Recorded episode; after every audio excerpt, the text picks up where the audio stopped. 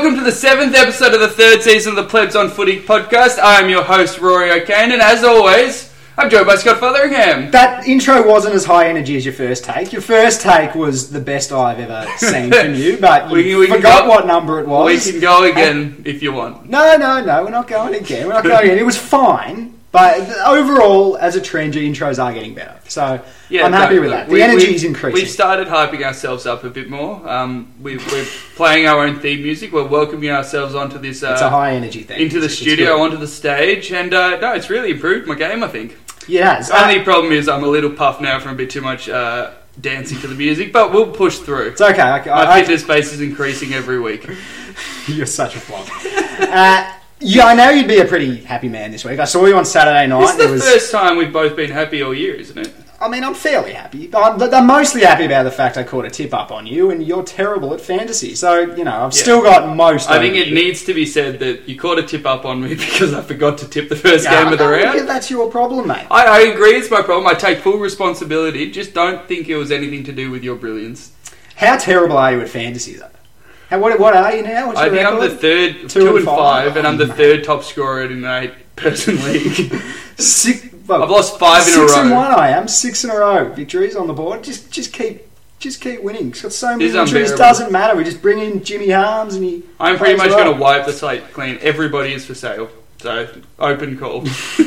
I'm getting Petracca from you, mate. It's, it's going to happen. But anyway, we're getting on to everyone's favourite segment.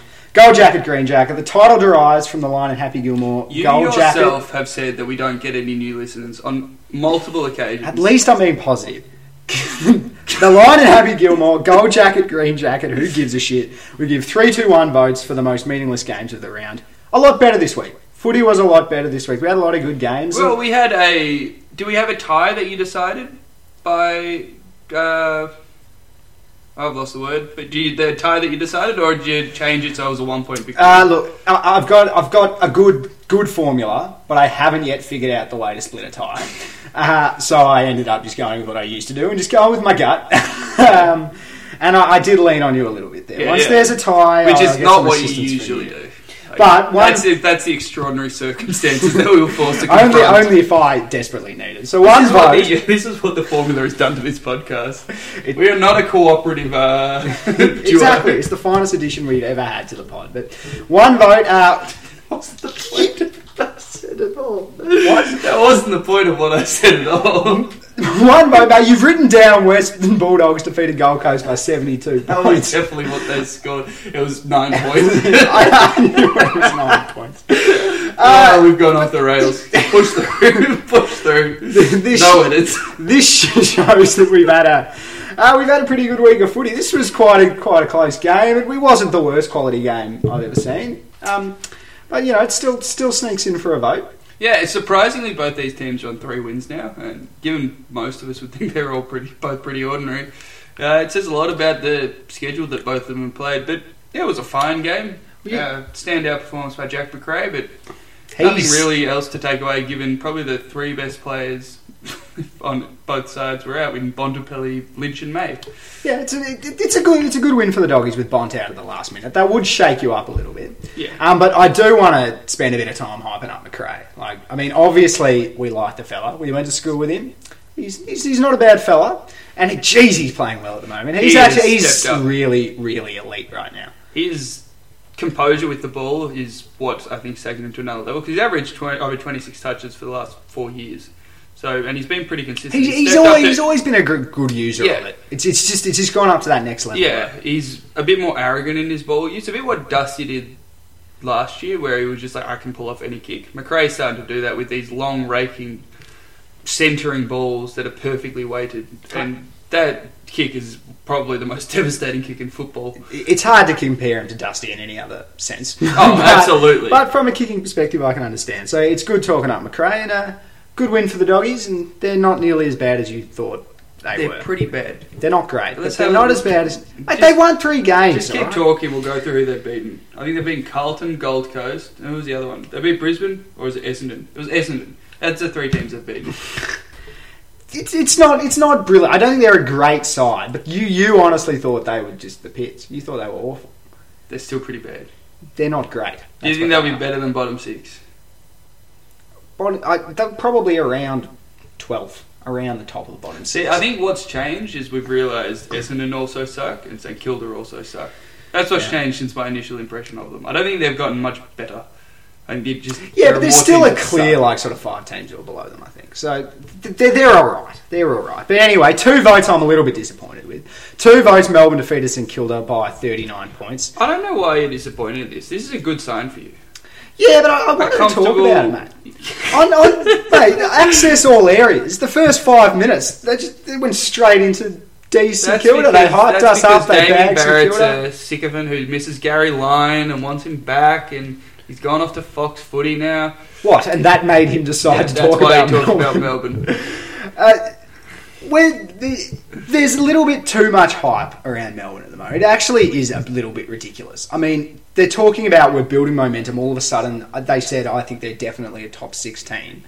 We've beaten St Kilda and Essendon in the last two weeks. Yeah, and that you a- Essendon game was, I don't reckon you can really draw much from that game. Both teams were awful. Yeah, off five, four and five day breaks Exactly. as well. And to be honest, you had a pretty ordinary start to the season. Like you were quite disappointed with how you I, I. I still think we're a lesser team than we were last year. I've seen no sign. I, I suppose the one positive is we're starting to beat teams we should beat now, which Yeah. we didn't do last year at all. just a bit of mental strength and you make finals last year. If you've got that this year, it's a welcome addition, even if you don't think you've made some other steps forward that you're hoping to. Well, I, I, I think we're, in terms of actually being faced with challenges, I think we've been worse than we were last year. Last year, the, the tough games, we drew out our best footy and we looked like, when we were playing our best, we looked like we were really, really competitive. I haven't seen that yet this year. So. Yeah, a little bit. I think is probably because you're missing your captain, who is a player who really Could- goes to those. Could be moments. back I this did hear that. Is he going to come through the VFL or straight back in the ones? I'm kind of hoping through the VFL. I reckon if it were in Melbourne, he might play, but we're in But are you playing Gold Coast? Yes. So wouldn't you? Isn't that practically a VFL game?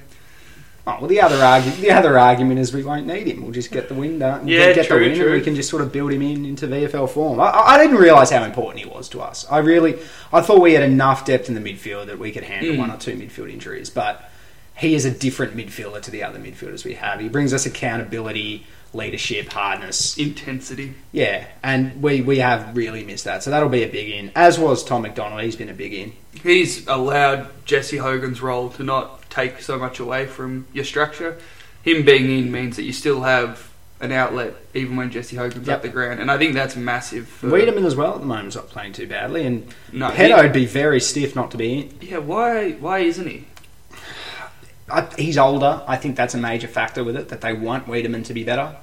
Um, I, I think he's a better player, and every time he plays, he competes, and he's really important for us. So I'd, I'd prefer to have him in, to be honest. But Weideman's improved a bit. I actually on the weekend, I actually thought a couple of times I thought he was Petracca, which shows that he's put on just a little bit more size. That's a lot more. the, So the, no, but the, the, the once you properly looked at him, you're like, I know he's a lot skinnier. than but there's a little bit of the way that they stand, and interesting. wouldn't have happened last year at all. So he, he's improving, and good on him. Uh, for St Kilda though, that's enough Melbourne talk. It's a gold jack, green jack game. Let's move on. Uh, St Kilda just still suck. Is there anything else to take away other I- than being upset that Paddy McCartin might have another concussion? This this is definitely not a new take, but I, I have never seen such an obvious problem with skill errors in a team. I, I'm always Yeah. someone who's very much of the opinion there's some other reason for why you're a poor kick. You're not Mm. setting up well in front of the ground. You've lost Don't confidence, etc. But my God, some of the, they did have targets a lot, and some of their skill areas were awful, and kicking for goal was awful. I- I, don't think I've ever seen it to that level. And they weren't all difficult misses either. There was a lot of gimmies that Oh, they just absolutely, absolutely. And it, it, it wasn't just pad kicking; it was fumbling as Mm. well. It, it, that, that they really did look like a rabble. Yeah, they were c- criticised for their skill level last year, and it's gotten worse. And Oh, for sure. That is staggering. They how it wasn't addressed and focused on. They have to hope that Coffield and Clark are very good ball users and they can build around that. And they have to draft for skill level now to address yeah. this. Yep. They've got. Well, they don't have much else anyway. They so have they have a, a little bit of speed. In, in Yeah. terms of le- ball movement when they're playing well is quick, but leg speed they've got a little bit with Jack Yeah. Steven there. I, I think he's an absolute star, Jack Yeah, Steven. their half forward flankers are a bit nippy as well, and that Yeah. gives them a bit of a look. But But most of them are quick and can't kick. So Yeah. good rhyme. anyway, let's move on. Three votes. Three votes is we have one very obvious one to give, which was nice. Uh, Adelaide defeated Carlton by 55 points. So to those teams, we say, Gold jacket, green jacket, who gives a shit? Mate, really nothing at all to come out of this game. like honestly, I mean, people are just bagging Carlton. There's always a little story that they'll people will just bag Carlton a little bit more, but you are flogging. It's just. Carlton have enough fans that if you talk about them, it'll generate a little bit of interest. I think that's the entire reason they're getting talked about now because there's nothing new to learn about Carlton. Marc Murphy's back in a week or two. That'll give them a little bit of a little bit of more impetus and a bit more structure and stuff. But there's not much reinforcements coming. There's not a whole heap that they're going to improve upon dramatically this year I- outside of effort in contests and stuff like that. There's not. I don't think we're going to see dramatic growth from a lot of players. It's going to propel them to being towards mediocre for this season. I think by the back end of the year, we'll be able to look back on everything and say whether something has changed or not. I think by the end of the year, it will be interesting Mm. again to see whether they actually have made some changes. When the players have come back in, they have actually improved. Yeah, that's fair. But at this present point in time, they have an injured list and they're not a very good team. So yeah, they a bit harsh to get stuck in. Well, not harsh. Should all just be just Sunday twilight games at, games at this point. There's no point watching them. They're a gold jacket, green jacket Would you say right they're irrelevant? I definitely would. Ooh. That's why they got the votes, mate. Interesting, interesting. So let's move on to the uh, more relevant football then. Mm. Uh, we had. I was quite surprised by the margin of this one. Geelong defeated GWS by 61. And given I accidentally tipped GWS, very disappointed in the results. Would you have had any any inkling at all to have tipped them before the game? If it weren't no, for that? not really. I didn't think it was impossible. I, I tipped Geelong and I quite comfortably Yeah, tipped Geelong, but Cameron was out and when Deledio was out, I was like, no, that's no chance, really. yeah, But yeah, it's a good win by Geelong. They've their form's a bit patchy at the moment, and I think that's because they've got they're relying a bit too much on kids in certain areas. But I Mhm. think those reinforcements, unlike Carlton, are coming. Ablett's supposed to be back this week. Uh, who else? Uh, Harry Taylor will be back reasonably soon. No idea what's happening with Lockie Henderson, but whenever he comes back, that'll shore them up as well. Although Jack Henry was very good. He looks like they found a kid with that one. yeah, yeah. He's young, but he reads the ball very well. And he, he plays to an important structure. He's a, he's a young player. He comes in and he's given a chance. Yeah, so I have a question. GWS, are they poorly coached? Are you willing to say that? no, I'm not. I'm not. I, like- I, I still think we talk so much about their talent that they have on their list now, and I think Leon Cameron has to take a lot of credit for the fact that he's developed that talent to the point that it is it's at. And I don't think it's as simple as he was just given a good list, Yeah. and now we can't get it to be that good. And we have such high expectations of them. It's crazy. The last two years they made prelim finals, and we've just got this expectation that they're just just should be unbeatable. But I mean, that just doesn't happen in footy, and at such a high level of footy, it, it's we're a bit harsh on GWS. yeah, okay. Did they play below what they should have with the players they had out of the park? So, accounting for their injury list, should they have been that bad? Two years ago, they were a better side. Last year, they did have a very, very interrupted season with injuries, and, Yep. and it's happened so far again this year. 2016, they were they were stiff. Like they, they could have definitely beaten the Bulldogs, and then they would have had a real chance to win the grand final. Oh, I think that I would have had them as favourites. They'd been Sydney the week before. Yeah, exactly. or two weeks before. So you're you think that it's just the injuries and the the outs they've had that are causing form like this? I You don't think I think it's a definite factor, but I think I, that, I think it's a massive factor. I, I think the most important thing is that we do have way too higher expectations of GWS, and I know I've been part of that. I know I've been. Yeah, you did agree with me when I said that we Eight made flags in a premiership. row. Yeah, but that's looking unlikely now. But it does come to a point when you're like, this is a very, very competitive competition, yeah, and no one can be that good. and they probably have the third best list in the competition as their injury list. so Exactly. yeah, yeah I, I agree with you, but I do think their ball movement has stopped, and that story's getting a little bit of traction. Yeah. People are questioning where the Orange Tsunami's gone, saying they've got too much grunt in now, and it's uh, not not the same. They don't have the flair and skill, but that's just people That's, nitpicking. that's so that's so media, isn't it? Yeah. Last year, it's too skillful, not enough grunt. You put in a bit of grunt, and now they've lost their skill. But you you had a lot of hype on Whitfield at the start of the year off half back. You thought it made him better in their ball movement. Looks like you were wrong on that front. Yeah, no, I think he, as a player, he is bet- he betters their ball movement, but Mate, Wilson's clearly- bloody good. He is. He's playing. I think he's probably gotten better at Freo, to Yeah. be honest. Yep. Uh, but Whitfield just is almost a lone hand in a lot of ways with the bringing the ball out of defence. He's also playing a bit higher the last few weeks. He's playing sort of off the back shoulder of a pack rather than across half back a little bit, which is frustrating me because I was hoping he'd be a defender in fantasy. Uh, but yeah, I, I, I still think if they use him properly, he would be Mhm. elite and he would give them tremendous amounts of drive. But they're not setting up avenues for him to really hurt the opposition. He doesn't miss kicks or anything. That hasn't changed. Yeah. It's just the kicks aren't, the options aren't there to damage. And I, I think this week the problems with their ball movement would have been shown up more than normal because I think Geelong are very, very good at stopping And skinny ground, which constricts the ability to switch. So there's a few factors why that was a bad situation for GWS. Yeah. But I still think it was worse than it should have been. I think Yeah, some well- responsibility has to fall on the coach eh, because I think it's been worse than it should have been for a little while now. A, a top four team should never really lose by ten goals. No. So that, that that's a problem. Richmond lost by 10 goals to St Kilda last year. Yeah, that was and Adelaide the lost to North by 10 goals last year. That was the definition of an aberration. The Richmond St Kilda one. That was Yeah, look, imagine, was looking back, looking back on that one now, you it's go, absurd. what? they literally just one week of the season they didn't turn up. yeah, They were so consistent for the rest of the year. Uh, but let's move on. Hawthorn defeated Essendon by 23. You had this pretty close to gold jack, green jacket. Why Yeah. did this matter? Well, I mean, predictable result, not a particularly exciting margin. Uh, there's a little bit of a story to come out to it because I, I think we are. I still think, whilst I was saying with Carlton, we're just beating a dead horse. We know what they're like at the moment. There's no point hyping it every week. I still think with Essendon, there's still just like an underlying Yeah. little hope about them. Look- and so every week, just more and more things. My God, Essendon are actually really bad. Yeah, speaking of teams that are underperforming and should be better Seriously than they are, underperforming. Yeah. their talent level is way higher than the output they're getting from it. And again, I think this one's on coaching. Worsfold does not seem to have a plan in place for their ball movement outside of the Yeah. switch. And when it doesn't work, uh, outside of a switch or a kamikaze run up the guts by a, either McKenna or Saad, that seems to be their two avenues to goal at the moment. And it's just not working consistently enough for them to put on a winning score. I, I find Worsfold really hard to place as a coach. I, I think we both of the opinion at West Coast he's incredibly overrated on what he did there. I think Yeah. he had an unbelievably good list and should have got a lot more out of them than he did.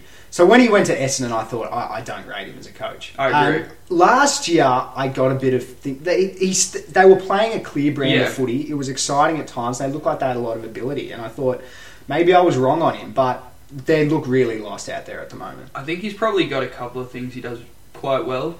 In that, I think he gets performances out of play. Like I think he, Essendon haven't been inconsistent. I don't think this year, and I don't think they were particularly inconsistent last year. They're electrifying at their best, but they never didn't really show up. And I think he gets that out of place. I just don't think he's got the tactical mind to really build his plays up Yeah. to more than what, what they are. Look at Geelong, some of their list, you go, how have they made the last three prelims? You look at Richmond, you definitely go, that was an incredible achievement with what they've got. Yep. You look at the Dogs, it's the same. So many sides have been built up to more than what they are by good tactics, and I don't think Worsfold has that in him. I thought they'd be more inconsistent this year than poor. Like they've actually been consistently quite poor. And I, I looked at their list and I saw we talk about talent. There's different types of talent. I looked at it and I saw X factor talent, Mm. exciting talent, and that was the thing that worried me. Was I thought they'd have some great weeks, then they wouldn't turn up other weeks. But at the moment, that X factor talent is consistently not defending and consistently not playing to a structure. And yeah, so they're not. They're not a great side. what's what I find interesting is that I think Devon Smith's been legitimately good. He has He's been. probably been one of their best players. Might be leading their best and fairest by Yep. Yep. all, all metrics by now. I think they've missed Orazio Fantasia, so he's been out, so they haven't had that Yep. X factor talent. I think Saad is what he's always been. He will go on these long runs, but Go missing for long periods. he doesn't get the ball that much. He he's a good one-on-one defender, but he doesn't really impact the ball outside of those brief Yeah. moments of pure excitement and joy. Stringer is exactly what he's been the last two years, and not what he was the year before. Which I, think is a real I still think Stringer's been better than I thought he would be, but I had quite low expectations of him. yeah. Um, and Tipper's another one. He's been well down. On his He, best, he's, that hurts. he's actually dropped more than pretty much anyone else on that list. I yeah, think. yeah. in terms of out of that X factor lot. Like, there's the obvious with Merrett's not being that great, Jared Daniher's not being that great, and we'll get to those because got a little segment coming up. But uh, I, I just think there the excitement talent hasn't actually been as bad as what I think the core of their list has been what's been letting them down. yeah, yeah. Uh, I don't yeah, think get Hooker going back has worked, even though everybody was screaming about it for so long. They just don't have One week it worked, and everyone's like, "Oh, it's it's genius." Yeah, and then we look at Anzac Day and they have no one to kick to Yeah. because Hooker's back as well. Yep. I think they overpossess the ball in the half back line. Like Goddard and Hurley get the ball ten more times a game than they should. and they're they all just they're all just other. switches. It's it's, It's- crazy. Like it's wonderful for your fantasy side. It's terrible for trying to win a game because Yep. it just it's too patient. Just leaves teams too much time to set up. I get that it's a strategy for playing the G because wider and you want to use that width, but their home ground's Etihad, which isn't that wide, and I don't understand why they've implemented this game style. Hmm. Yeah, uh, I guess we should move on to Hawthorn though. They're just good without being great. That's where I have them. Yeah, uh, they're pretty good. They're they're a very well drilled They side. did lose That's to what. North though. Yes, all right. What? I'm agreeing with your thesis that we're not that good. That like, I don't think you can be that good and lose to North. I don't think we're a good enough side to beat you, unless you're only mediocre. Do you think Sydney are mediocre? I mean, we'll get to that, but Yeah, that's a point we're burying down the lead that you should have looked at the rundown for. I think look.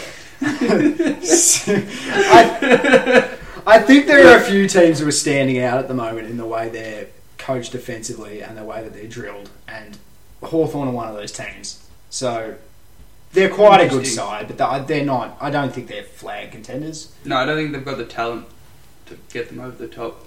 When games are tight, Yeah. I don't think they've got enough people that can break another team's talented, another team's tight defense. Yeah, I think that's I fair. think you've probably got Tom Mitchell's not going to break it, but he'll chip away at it and weaken it a lot, and Mhm. that's a credit and a skill into itself. But it's really like Breust, it's Isaac Smith, it's Amir when he's up and about. Yeah, There's not a whole heap more. no Cyril at the moment. No Billy Hartung obviously. He wasn't getting picked anyway, but Had 83 games in four seasons, thank you. Uh, but yeah, I think they're good without being great. I, I think fifth to uh, tenth is where they'll end up. And I think they'll, I think they'll be the the, top of the back end of the top eight. Yeah. Yeah. But anyway, let's move on. West Coast defeated Port by 42. This is a pretty big result. They keep rolling along, don't they? I think we have to say West Coast are pretty good. Uh, I'm not quite there. They have had five of seven games at home or something, Yeah, th- they have had a they have had a really good run. and they did only beat Carlton by 10 points. So, you know, Yeah, There's a couple of uh, pieces of the puzzle missing, but I think some of the stuff they're doing is vastly superior tactically to what they were doing the year before. yeah, I think they're running the ball a lot more than trying to just kick it. I think Gaff being more inside has really helped them and fill the gap left by Priddis and Mitchell, who weren't actually that well performed the year before, but were in the roles that were probably the most important midfield roles. But when winning, beating Port without Shuey, I think is, and beating Port that is well a really good. without Shuey is incredible because he's one or two midfielders. You go, yes, you belong in any side. Where is the talent coming from, though? I mean, in previous years, we have had concerns about the fact that they don't have that X factor talent that Essendon have. Willie Rioli's given a bit of it. Ryan did no longer. He'll be back in a few weeks. He's not dead, Scott. No, but I'm talking about the way Yeah. they're playing the moment. It comes, I think just Jack step Darling up from out step up from mind. Darling. Uh, I think their ball movement off the half back line is improved a lot. It's and it's mostly Hurn. They're I think, getting it the is, ball I think the ball. is mostly. There's Hurn. also you've got Petruccelle come in who's just Yeah, quick. There's yeah. a couple of players that put around the side that aren't going to be high possession winners, but will do things that will change moments. And when you have enough players that will change moments, they add up and they win you games. And this that's what they've been doing most of the most of the year. I- and Nick Nat is just tremendous. Yeah, yeah. Nick- Nick Nat's the biggest factor of them. all. And Scott Lycett's nearly as important. I have a little bit of a concern with the fact that I think a lot of this lift is coming from players who have traditionally not been that consistent or that good across their careers. Yeah, and I like- don't know if it'll last, the but they're Carrara in has been super important, but he doesn't travel well, and they haven't travelled. Yeah. So they're in form. They have belief. They've had a really good draw. They got through to a grand final based on a good draw before, so it's hard to criticise. Yeah. But And to be honest, I I believe that belief and being in good form, if you get it at the start of a season, it can really spiral into a, very good season all the way through. I think we've seen so many teams that have started well, and with that cushion, have been able to just keep going and get on a roll, and they've just overperformed where we thought they were going to. And I think it's so often because they've started well and they've got their tail up. yeah, yeah, And I think that's probably what's happened with West Coast. Yeah. It unfortunately didn't happen with North in 2016, but we'll leave that as the exception that proves the rule. Port Adelaide are very, very frustrating. They're extremely frustrating. I, I think they have everything that they need to be a really good side, and I, I don't really know what it is that's missing. I really don't. The only from a list can, perspective, even from it's not maybe it's not consistent effort, but gee, there are games in which they're really brave. I, yeah, that's true. it's it's odd. It's They're really probably an inside midfielder short. Maybe that's the only thing I can think of. They got Wines, but who else really? That's why Ebert's more of not a- being any good has hurt them. Yeah, Ebert's more of a runner. Boak has been taken Ebert's out of that role. Like Ebert's Yeah. a guy that can mix it both sides, but what he's elite at is his endurance and his ability to spread and be a pretty useful player because of his height and his overhead marking to do that. They got Westfield, of Westfield, Westhoff. We're not going shopping. Uh, we got Westhoff, who is playing almost a pseudo midfield role, the Richo esque He's, man, he's just been an up and odd down. player his whole career. He's floated around. But yeah, but he doesn't add anything to your contested game. No, no, definitely Like not. Charlie Dixon's probably their best, second best contested ball player. Like, So what do you do? Put Boak back in the middle? to be honest, I don't understand why he's not there. He's lifted have- a lot playing forward But before. they have a lot of half forward options. That is true. And yeah, Robbie Gray is so good that he can play inside midfield, but He's been playing more mid this year, and he's been. he's been tremendous. But he's so good at pretty much every aspect of the game that yes, he can play inside midfield, but you probably want him being more damaging, uh, doing just as much work on the outside. And if he's forced to be an inside midfielder and using fast hands to release runners, I don't think those runners are as good as what he is. So I don't understand why Boak isn't being put in that role. I think Rockliff will probably be put in that role when he comes back because I don't think putting him as a half forward's a good idea because what's the point of having him and Boak doing that? Yeah, yeah. Uh, that, that's definitely true. He has to be an inside midfielder, Rockliff, when he comes back. But yeah, like he's been he up didn't all have Australian form at the start of half forward flanker, but that was half because they put midfielders. yeah, hundred percent. He's he's not a half forward flanker. He never has been. But yeah, uh, let's uh, take a quick break to have a segment, Scott. Oh, that's exciting, mate. I You know. remembered this week. I had to remind you last You time. did, you did, but no, we're going to the Cane Corns Call of the Week, where we uh, take taken a couple of approaches. We one look at a pretty ridiculous call from the media that we think needs to be Which always out. exist. There's yeah, always them around. To be honest, it's always about cutting it down. We uh, that's the difficulty, uh, and then we make one of our own that we think is uh, a bit brave, as we'll, we'll, call it, because Yeah, we uh, got a bit of user feedback saying that we shouldn't say we think they're wrong. I like our our cane corns this week. yeah, this is this is your baby. I'll let you take it away. Well, the talking around, firstly, like from a personal perspective, around Jesse Hogan supposedly diving, but then I reckon all the other ones as well. It, that's unbelievable. None of those were dives. Rance was a little bit. He, he, he exaggerated a little bit. The problem with Rance is he has a bit of history, so it's, Hmm. it's not fantastic. But Hogan's, he literally got pushed in the neck No. and fell over as a result. He got punched in the neck. like, don't sugarcoat it. Carlisle should have been suspended. That punch hurts. Oh. If you've been punched in the throat, it really hurts. I don't know if he should have been He's suspended. high and it's intentional. By their own metric, it should have been suspended. The Scott Thompson one as well. And you know I will take any opportunity I Yeah, can this- to this- rip into A North and B Scott Thompson. This opinion actually shocked me when he first told me it. I was like, this, you, "You're agreeing with me on He this." just he got bumped in the back when he wasn't expecting it. You know what happens when that happens? You fall over. Yeah. Of course. And yes, he went down like a limp lettuce leaf, but he does that all the time. And But I, I not don't think. I honestly he don't just think looks he even that way. exaggerated it. I, I don't think he did, and I definitely, definitely don't think Hogan did. Sometimes they just need No, to Hogan's bite look- their tongues a little bit. The media. yeah, Hogan's looked shocking from behind But even because it from looked like behind, he'd been punched, he'd just been pushed in the chest. I went at the ground. I saw it on the big screen, and you couldn't see the second the second Yeah. jab. And I thought, okay, that does look pretty bad. As soon as I saw it on replay, even from behind, you saw the arm coming across. Yeah. You're like, oh, that hit him with quite a bit of force, and he fell backwards. I think it, gee, they overhyped it so much. Yeah. and I think a lot That of them are regretting media, it. so we'll give them a pass. They are regretting it, but yeah, not no, I'm actually not not too happy about that one. No, of course, a personal attack on your personal hero. So not surprised you're a bit up. One, one of my personal heroes. So let's move on to yours. What are you bringing to the table here, Scotty? Well, I'm going to say something I very strongly believe in. I don't think Tom Hawkins should have been suspended. I think that's absurd. And just to make it a proper Kane Cornes call, I think the umpire should have been deported back to Ireland, mate. See, you are all about restricting the Irish diaspora. You are all about sending people back to where they came from, and mostly Irish people. They can Well, all just go back to Ireland, mate. oh, which umpire was it? Was he actually? I have no idea, I think it was a Max. So he's probably if, he, if, Scottish. he, if he was Irish, I've done pretty well there. But he actually shouldn't have been suspended. I think it's absurd. I, I think you can knock out the idea of actually doing something to an umpire, actually pushing an umpire, being aggressive to an umpire. I think you can get rid of that by just, if anyone does that, you suspend them for a season. And I think that would happen.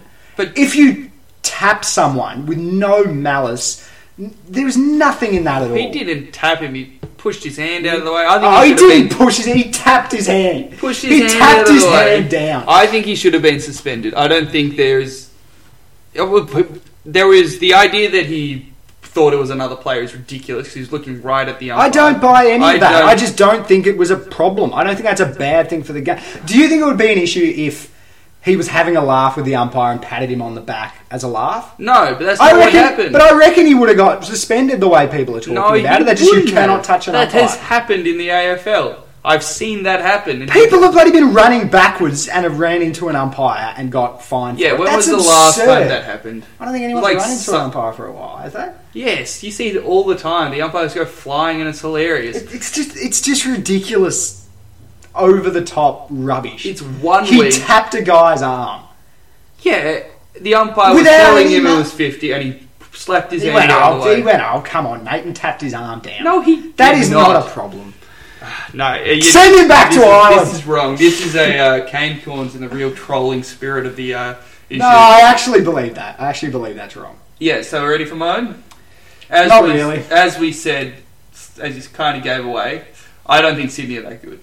I think they are not really a top four material side at this point. That is not a Kane Cornes call. They're not a top form. Go, go harder on it. Where do you want me? They're not top six. Not top eight is what I reckon you should go for. That's a proper Kane Cornes call. Fine, we'll say they're not top eight, but I'm not being held for that with any sort of accountability, so it's a real Kane Cornes call. Because we all said it last year. I I said there's no chance I make the eight last year. But they just nothing seems to work for them at this point. Like I, I don't I'm, I don't know what they're good at. They're not anywhere near as dominant inside as they have been in the past.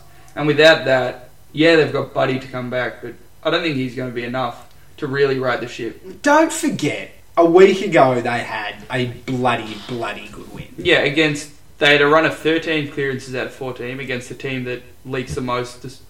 That has a bad clearance differential and leaks the most goals. The team who beat. GWS by 10 goals this week. Yeah, you know why they beat GWS by 10 goals? Because neither team had a ruckman. Sydney have a ruckman, and they took advantage of it. But when they came I'll never against, disagree with your statements about the importance of ruckman, so continue. But like North have been a bad clearance team in the league so far this year, and we haven't had a tough schedule, so that is probably pretty reflective of where we're at. Yet we beat them in the contested ball, and we beat them in the Mm. clearances. That is a bad sign for Sydney. Regardless, That is, for, for Sydney, that, that is very. Yeah. Because that they base their game around. They just think they'll win it every time. regardless of yeah, it was only two points. They didn't have Hanbury and uh, Buddy. Like, I don't think we're a great side. To for us to get over them because they couldn't score and because we beat them in the contest is a really bad sign for them. Even if Buddy comes back and addresses that somewhat, every time they he's in the side, they criticise them for being too Buddy centric and hampering their scoring. This was. I didn't catch this game. It was a low scoring game. It wasn't a contested ball slog of a game. Yeah, I- it I assumed it would. was. And I did have a concern earlier in the year, although I saw this as a good thing about Port Adelaide. The Port Adelaide Sydney game was 100% the game that Sydney wanted to play. It was a contested Yeah. ball game. Well, this was the same. All And- the commentary has been North beat them at their own game. Yeah, Which which, North that, that, shouldn't that be able doesn't to do that. doesn't happen with Sydney. So there are yeah there are definite concerns for sure. Uh, look, I don't actually think they'll necessarily miss the top eight, but I don't. It's not out of the realms of possibility. They're not considerably better than Collingwood or you're not in the top eight, are you? No, They're not 10th consider and like yeah, North will probably drop out, but there's going to be another side, I think, Hmm. and it could be Sydney. They're eighth. Yeah. I don't think they're great, and I don't think what they do well is, or what they used to do well, is working for them anymore. They still set up defensively well, but don't think they've got much else. Well, I don't know whether this is a good segue into the next game. Given it's pretty much or whether we just wasted it. Yeah. yeah, no. So we won by I said 68 again. I'm You're up, having a good time. I've not done the rundown well. You distracted me while you're doing it with your nonsense calculations. Uh, but Nonsense! yeah, You love the formula. we we def- we North defeated Sydney by two points, and it was a glorious evening. Okay, we've ripped into well, we talked about Sydney. I will let you have a little bit of time. I wanted to share this uh, occasion. No, with you, no, Scott. no. I already talked up Brad Scott a couple of weeks ago. That's too much for No, me. it I've, I've is done not. too much. I'm not Let's doing talk anymore. about Mason Wood. If he fulfills his potential, he will be a star. I have very spitefully talked about him being a good player before. And I was very surprised that he was having concerns earlier in the year because he, he has a lot of talent. He is an unbelievably good-looking footballer. Yeah, he's a sexy player. Uh, I don't like him, but he's a he was sexy player. incredible. He kicked straight on a night when no one else should have. No one else could. To be actually honest, sixty-eight to sixty-six is not a representation of the quality of shots both sides had. It probably should have been at least eighty-ish each, if not 90 Mhm. each, because there were so many sitters missed by both sides. Yep. And I think that calls in. For me, that questions the veracity of the Hartung touch really deciding the game. There was so many other opportunities that both sides had to decide that game to put it down to that one. Nah, you shouldn't have won it, mate. You shouldn't have won it. We were the better side. I watched the replay. I did my research, and I think that calling that moment as deciding. Of course I did. What else was I going to do? That's what I'm saying. Yeah. Uh, I think I think calling that as the deciding moment of the game solely is disingenuous and takes credit away from us. Uh, but that's the, that's what we want to do. Yeah. Hey, let's talk more. Jed Anderson might actually be a good player. Oh, it- he's not a great player, mate. He will, he's going to get there. He's going to be a good two-way running midfielder. Ben Jacobs is a star. Just is. Just a star. He's so good. He had 29 touches on the weekend. He's nuts. I love that man. He's the reason we didn't win the flag in 2016. Jy Simpkin, also going to be a star. Ah. ben Brown showed a trick. Played, went in defence and took contested marks. Did he now? Yeah, it was actually pretty interesting. It was like because no one else could reach as high as him. You know when ruckman take marks because no one can reach as high as them. He did a couple of those when Maxwell going on all the time. Yeah, yeah, which uh, doesn't really show you any defensive prowess other than you're taller than everybody. But it was good to see him do that. And yeah, oh, Robbie Ah, Tarrant moved forward for bits. God, It hurts me to see that smile on your face. It's just a fun, fun game. It won't last. It won't. Shaun Higgins is a star. He is an A-grade midfielder. So is Ben Cunnington.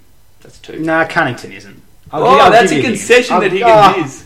Yeah, too late, can't take it back. He might. He might. The, the way he's playing this year, he, he's he's an A grade. Cannot But I don't, he hasn't been consistent. and you're wrong about Higgins. To be honest, headbutting myself against your brick wall is frustrating, so let's just move on. One of these days, you're going to treat North Melbourne with the amount of respect I show Melbourne and actually talk about our, our teams in a reasonably unbiased opinion. But, you know, if you want to be a grumpy bastard, that's okay. I like being a grumpy bastard banjo. It makes me happy. Oh, it's really sour. Anyway, Richmond defeated Freo by 77 points.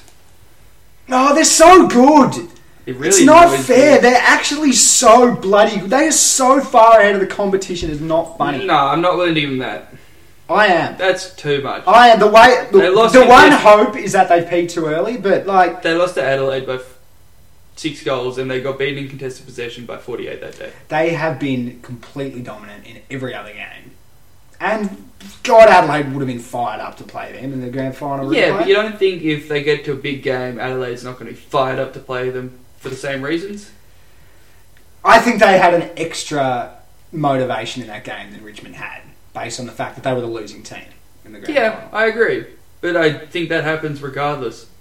Any game between those two, I think Adelaide's going to be more. No team, there's no other team who consistently destroys sides like Richmond are doing at the moment. No, and like yeah, that's a and really that that is that is a sign of a good team. They bury teams who aren't terrible. Freo are not a terrible side, I agree. and they embarrassed them. They made them look dreadful. I 100% agree. The only thing I would say is that they've played one t- side from the top eight of last year, and they lost.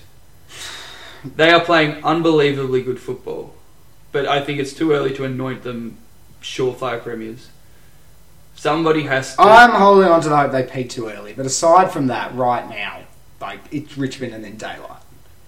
I think yeah, you'd have to say that on form, but I don't think when it comes down to it, I don't think they're going to be that much better than Adelaide. West Coast, if they play them in West Coast, could give them a real shot. There's a few sides that I think are not going to go down without firing a shot, and Although I hope you're hope. right. I hope you're right, man. I very much hope you're right. And I did make a bet that they wouldn't finish in the top eight this year. yeah, It's probably time to, to pay out on that one. But, you know, I'll hold on to it to the end. yeah, yeah. You know, it's not guaranteed yet. They're only six and one, or six and one. Yeah. Oh, that's nuts. Is this a terrible sign Just, for just Freo like given my they fantasy had, side. Anyway. Is this a terrible sign for Freo given they had pretty much their best three players play well? It, I, I don't think it's a terrible sign for Freo for the same reason that last week Collingwood were beaten by 50 points. The week before we were beaten by 50 points and we were actually talked up as a result. So I, Freo aren't as good as us and Collingwood, I don't think. They're not, I don't think they're that far off it. But obviously they'd be disappointed with their performance. But they've been better this year with their ball movement. Richmond completely stopped ball movement. Mm. And they did it for three out of four quarters. Freo got on top for a quarter, but they didn't look great. They didn't look great. It, was, it was a poor day, but I don't think it's the end of the world. Okay, follow up question.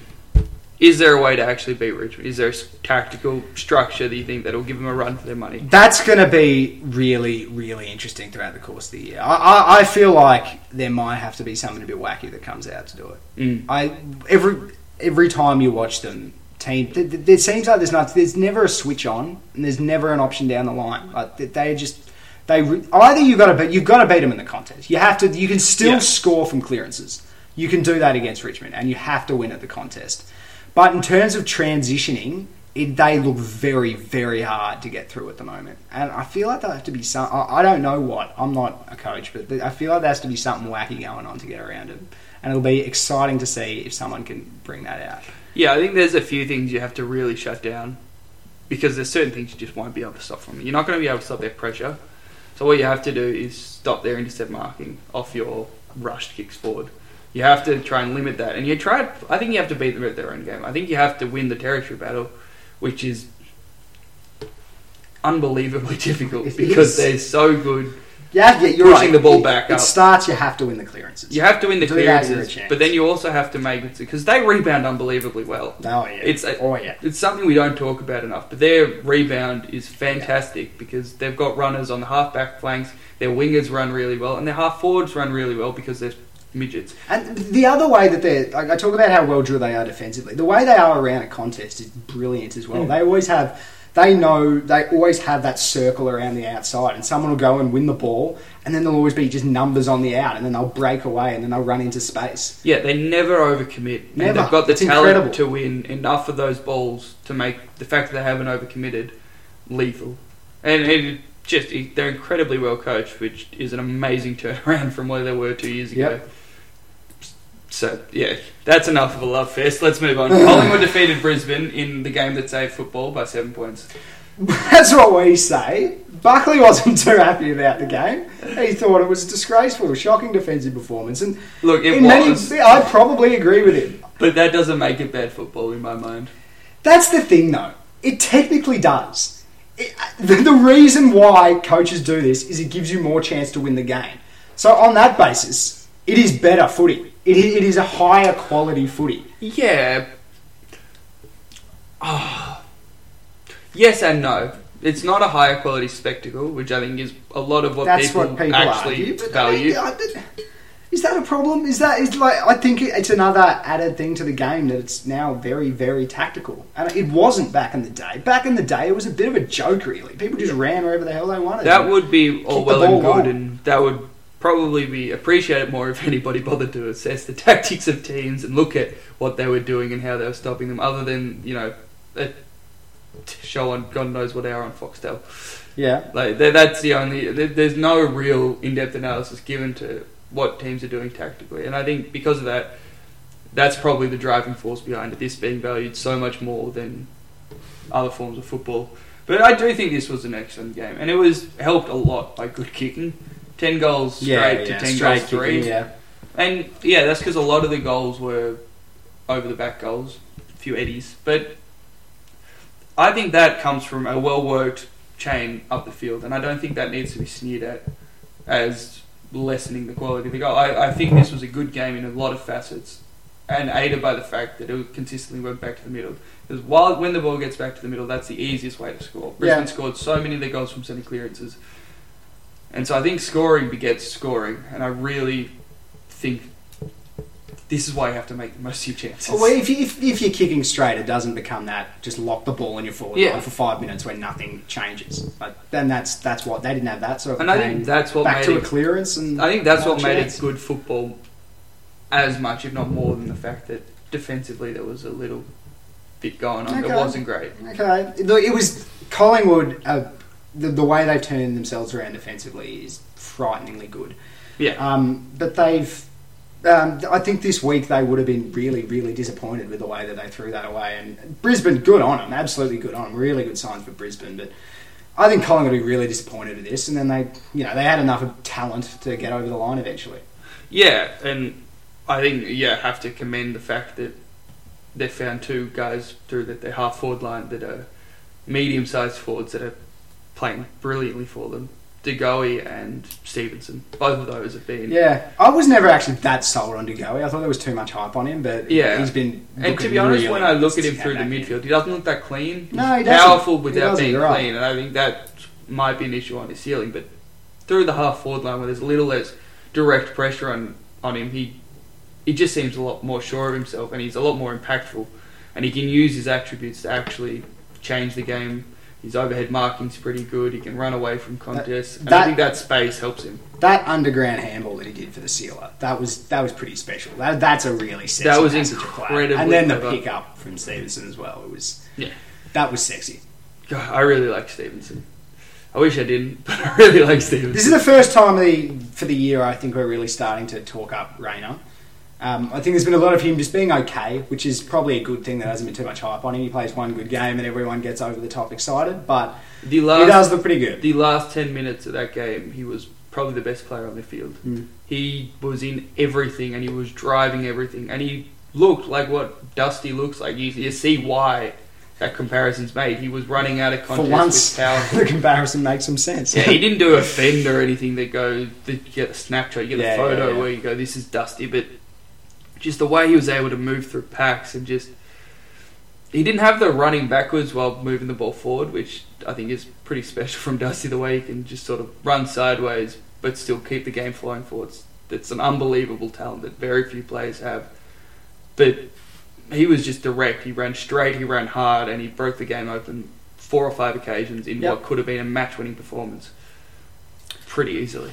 They have they have some talent, Brisbane, and the the old Kane Cornes call from last week of they should be three and what, three and three or whatever it was doesn't look quite as silly because they Yeah, could have won this game easily. two.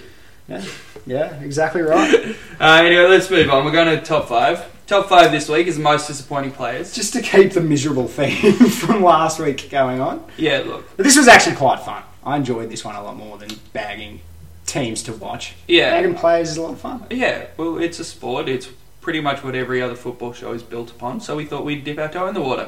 Yep. Take us away. What do you got? Uh, my number five is, is an old classic, but this one is very true. Eddie Betts has been very, very disappointing. He has been well below what He's everyone thinks he is. He was injured for a couple of weeks.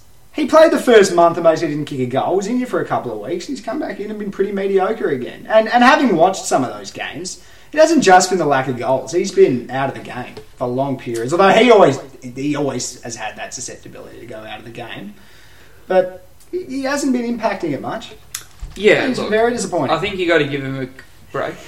He's Never. had the injury. You got to Never. let him work back into it. But yeah, you're right. He hasn't been up to his best small forward of all time standards. So you know you got to you got to give Up to his, you know, borderline top five small forwards in the competition standards. Uh, yeah, mine is very personal. This one's dear to my heart. Long time listeners will know that I'm very surprised about this. this is a man I love and adore and, and currently try to trade into my fantasy side for God knows what reason. Aaron Hall. I have him. This is my I have boy. him in mine as well. Do you actually? Yeah, yeah, yeah. Mate, he's been horribly disappointing. He's, he'd be one of the most frustrating footballers in the competition. He, If- we, year after year after year, they have these big things about well, dropping Aaron Hall. He has to learn to play defensively, and Yeah. he still never does it. And then he comes back and racks up 30 touches, kicks a goal or two a game, and you're like, oh, well, I guess that's why he's in, but he still doesn't do anything drop him, defensively. and of course you'd be bloody frustrated with him. Apart from when he laid 13 tackles in a pre-season 16. game. 16, wasn't it? Yeah. Yeah. He's laid like eight and nine tackles in the last two uh, games. So, oh no, I'm editing that bit out so Kurt doesn't hear. Um, uh, but no, I he's been so disappointing. Yeah, he had a thumb injury early, but he's just not running the same way. It, it's this man is a footballer I love watching, and half the reason I love the Gold Coast. But if he was on a side that had actual supporters, so much more would be spoken about how bad he's been. Yeah. He had oh, like three touches against the Dockers in round three. It was That, that's horrendous. Horrendous. this is a man who he is nearly as he's as talented as he's probably in the top ten percent of the most talented players in the competition in the things he can do, and he just isn't lifting his weight the way he should. Well, good to see Aaron Hall watch is back on the agenda for, for a few minutes. If I get him on my fantasy side, it's back for the rest of the season, Scotty. he won't get picked. Uh, four, no, this is actually a little bit personal as well. I'm a bit pissed off at Ryan Burton. He averaged like 85 in fantasy last year. He's averaging like 40. God, He's actually been- so fantasy centric in this podcast. Apologies, listeners. He has actually been so, so disappointing. Jeez, he He's, looked good last he's year. not giving them anywhere near the drive off halfback as he was last year, and he's not as composed. He's not moving as well. He's Is it just a regression? Yeah, is it just a regression, or is he, or is this what more closer to what he's going to be for the rest of his career? Oh, that that's a big call. I mean, they, although I put him in here because he has been disappointing, he's still pretty young and he's still just learning his way into the system. he's and still- quite often, players drop off a little bit for a period and they come back to what they were. I, I think he'll be a good player in the long term, and hopefully it's sooner rather than later for myself. You're an idiot. Uh, this one is very personal for me. because, uh, it's a targeted attack at you. Uh, This one's very harsh. Jake Lever. He has been disappointing. It's like the one of the highest paid players in the competition, and he's been below average His, his last three weeks have been very good, His last three weeks have been closer to the standard that was expected of him, which means he's still disappointing. but there was a high standard expected of him. Yeah, I'm not I'd denying that. Still So, playing some pretty good. would you say now. so? Relative to expectation, he's been disappointing. Then Leave him alone. He's playing a very, very foreign role. solid pun, Scotty. Very, very intentional that one. it, it, it's been pretty tough for him fitting into a terrible defense, being expected to be the number one man when he's never been that before. Yeah, no, look, you do have to credit him. He's only been below average, and and he's been weighed down by Sam Frost and Oscar McDonald. So you know what? That's Oscar's, Oscar's picked up, mate. He's, oh, Oscar's picked up as he. he still looks retarded when he's good, but he's playing pretty well at the moment. You're an idiot. Let's move on. Who's your three? Well, my three's Aaron Hall, so okay, we've had that talk. Yeah. Aaron Hall watch continues for another thirty seconds, I guess. Mine's Tom Rockliff. yeah, I have him at number two. He's been awful. He's been really, really poor, yeah. Yeah, like, for someone who was an excellent footballer for a long time and had the potential to make a very big difference to Port Adelaide. yeah, he's been consistently incredible for Brisbane, and he's been completely underrated because he's in Brisbane. But he's been a dynamic footballer. He's been tough as nails. He's done pretty much everything you'd want a footballer to do in that midfield role, and he comes to Port. He doesn't have a preseason. He's got a calf injury, and he's playing SANFL now. Like, if he doesn't come back soon, it's I guess they just don't think he's best twenty-two. Yep. which is an unbelievable fall from grace. This man was an All Australian. It, it couldn't be. You know it- how difficult it is to be an All Australian while playing for Brisbane. True. It, it, could it be a, as simple as not being that fit? I, I, I don't think it could be because even the very good players of which he has been one, they when they're not 100 percent fit, they still play some pretty good footy. Nathan Fyfe was still pretty good last year, and he was working back into his fitness. Like it's really odd. It's really odd. He, he's just not been a shadow of what he was at Brisbane. I don't know. I, don't know. just it.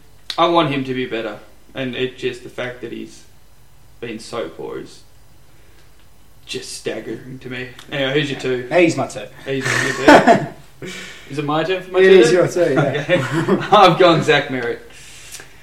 Oh, The you know, way- that is a pure fantasy thing. No, he hasn't been that bad. The way he's dealt with the tag has been very poor, and it's been a regression. And there's been a clear roadmap to stopping him. And for the way he was talked about, the fact that he was an All Australian last year, and the way he's been talked about throughout his last few few years, he has to be better than that. And unless he picks it up, it's going to be incredibly damaging for Essendon's prospects. And he's part of the reason they've been underperforming so far. He's- yes, he got a concussion round one, but you know, after that, He's adjusting to the tag. He's had a better few weeks. yeah, I don't think he's nu- he's number two. He's been disappointing, no doubt about that. But number two is pretty big call. He, he, he hasn't been as disappointing as Tom Rockliff.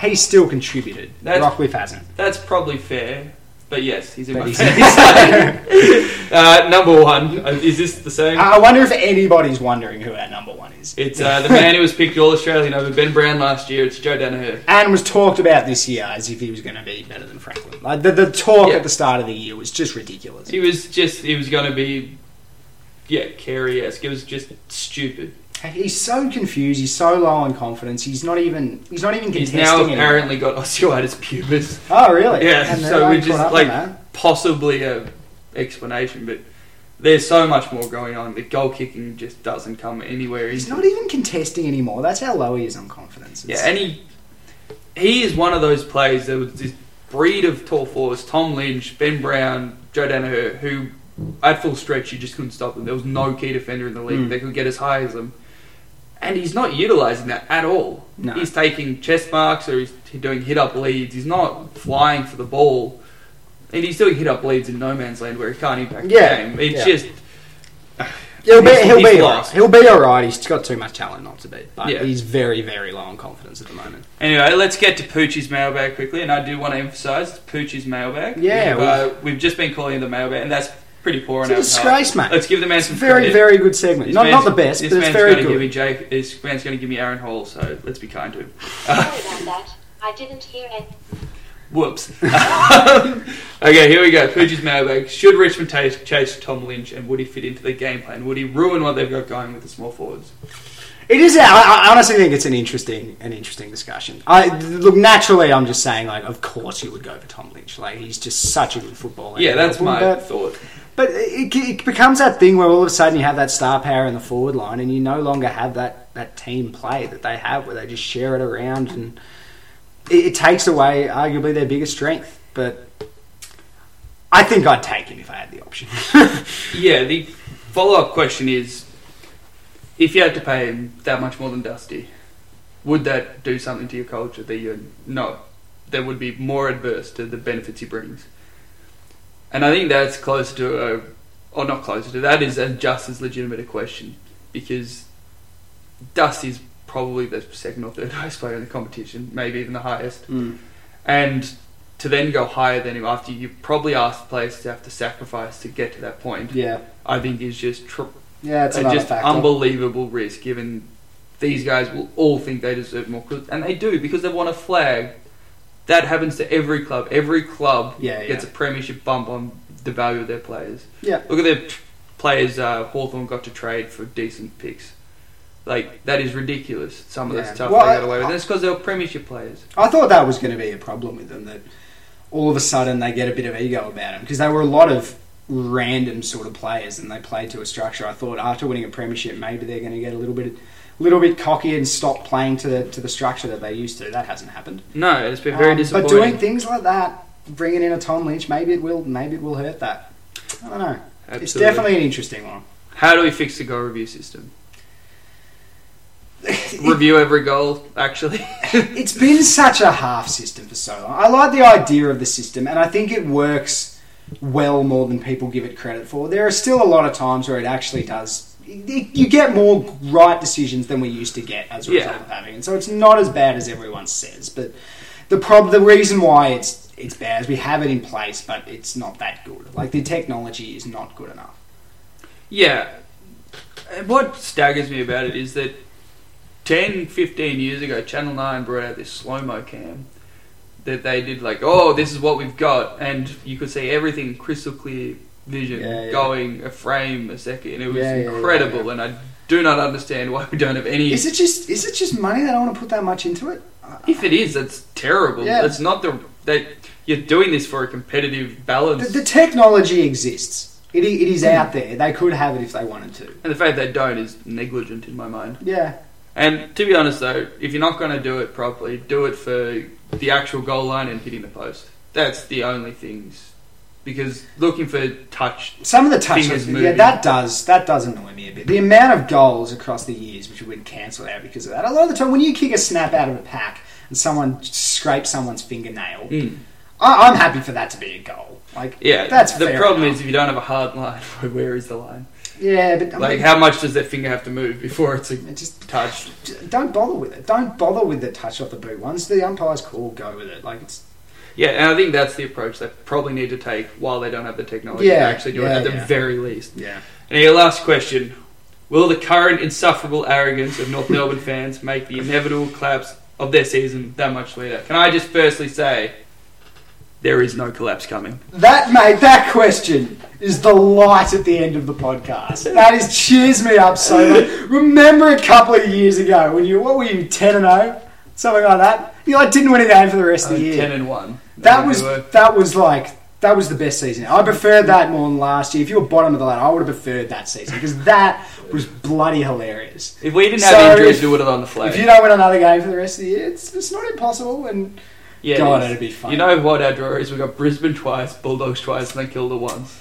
does And it all look Essendon. all right, mate. Like we're not losing every single game for the rest of the year. Ah, it's been disappointing, but you know, I, I, by the end of the year, I reckon you'll be a flat old man. again. No, see what what you fail to understand is every part of this season is gravy. I expected us to win like six games for the entire year. We've already won four.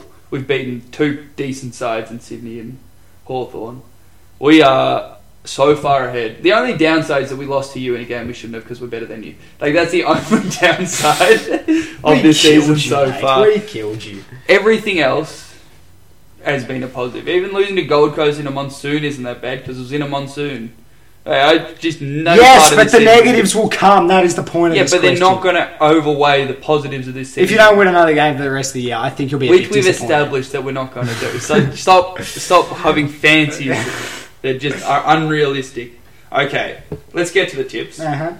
And yeah, let's take it away. We still don't have a bet on the line, but eventually that'll come, and eventually one of us will be bothered to make a post asking for suggestions. And look, I know no one's actually gotten to this point, so yeah, I can say whatever I want. Uh, Sydney Hawthorn, Hawthorn Sydney, I mean at the G. I'm looking forward to that game. I think I'm going to go Hawthorn. So am I. I think the Interesting game. wide open expanses with no buddy still, which I assume is what's happening. I think that'll really hurt Sydney. Yeah. Uh, Giants Eagles at Spo. Giants. Big test for the Eagles. Big test. Massive test. The Giants get Cameron and Lobb back from all reports, That's handy. and that's pretty big ins. Structure them up a lot better, Yep, I think. yep. Having Patton as an actual forward and Cameron in the forward line should give them a few more avenues. Mm-hmm. Uh, Carlton Bombers. Bomb. I can't a chance. Bombers. I think the Bombers will win pretty comfortably. I give, I give him a chance. It'd be so are funny. Awful. If it's It wet, would be I give him a chance. hilarious. Every game they won in the last two years has been slogging in the wet. That'll be the thing it's, that'll it's the change. great equaliser. Uh, Suns, Melbourne. Melbourne. I agree. I've got a fun fact for you though. This is submitted by my father. You know Melbourne have you know the jersey you've got with the royal blue. Mm. You have never lost a final while wearing that jersey. Never. Have, have, have we played one? No.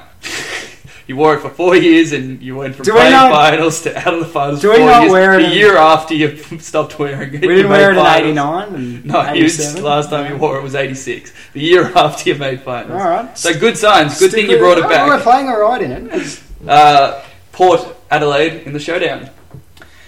Whew, that's exciting. That's really, really exciting. I, I, I, I don't know what it is. I have this weird feeling that Port Adelaide are going to win it. Oh, free tip. I'm going Adelaide. Yeah. Um, Dogs Brisbane. Doggies. Eddie had? Eddie had. Yeah, doggies. If there's no Bont, I'm going to go Brisbane. But if Bont plays, I'll go Dogs.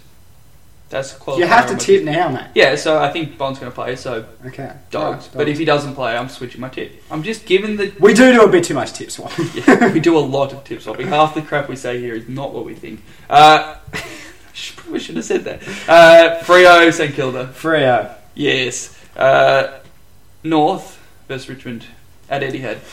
So you know, Richmond. real home ground advantage. Richmond. Yeah, look, They're a lot better at the G, Richmond, but I think we've got a five percent chance on a good day of winning this game, and if we're within forty points, I take that as a victory because yeah, that'll be that's closer fair. than you. Uh, Collingwood, Geelong. Collingwood. Ah, I'm going Geelong. I reckon Collingwood are better side. Interesting. Yeah. I think Ablett back, hopefully. You know, the last time Ablett played Geelong was in 2012. No, that can't be right. Maybe at the What? G. Adelaide played Collingwood. At the G was in 2012, Okay. and he had 53 touches. That was such a crap stat until that last part. yeah, no, it was pretty, pretty bonkers uh, game though. Anyway, thanks for listening to Perch on Footy. The end of a very unprofessional pod, I would like to say. Yeah, we're not going to edit anything. We'll be right. No, Uh, of course not. yeah, thanks for listening, and hope we see you next week.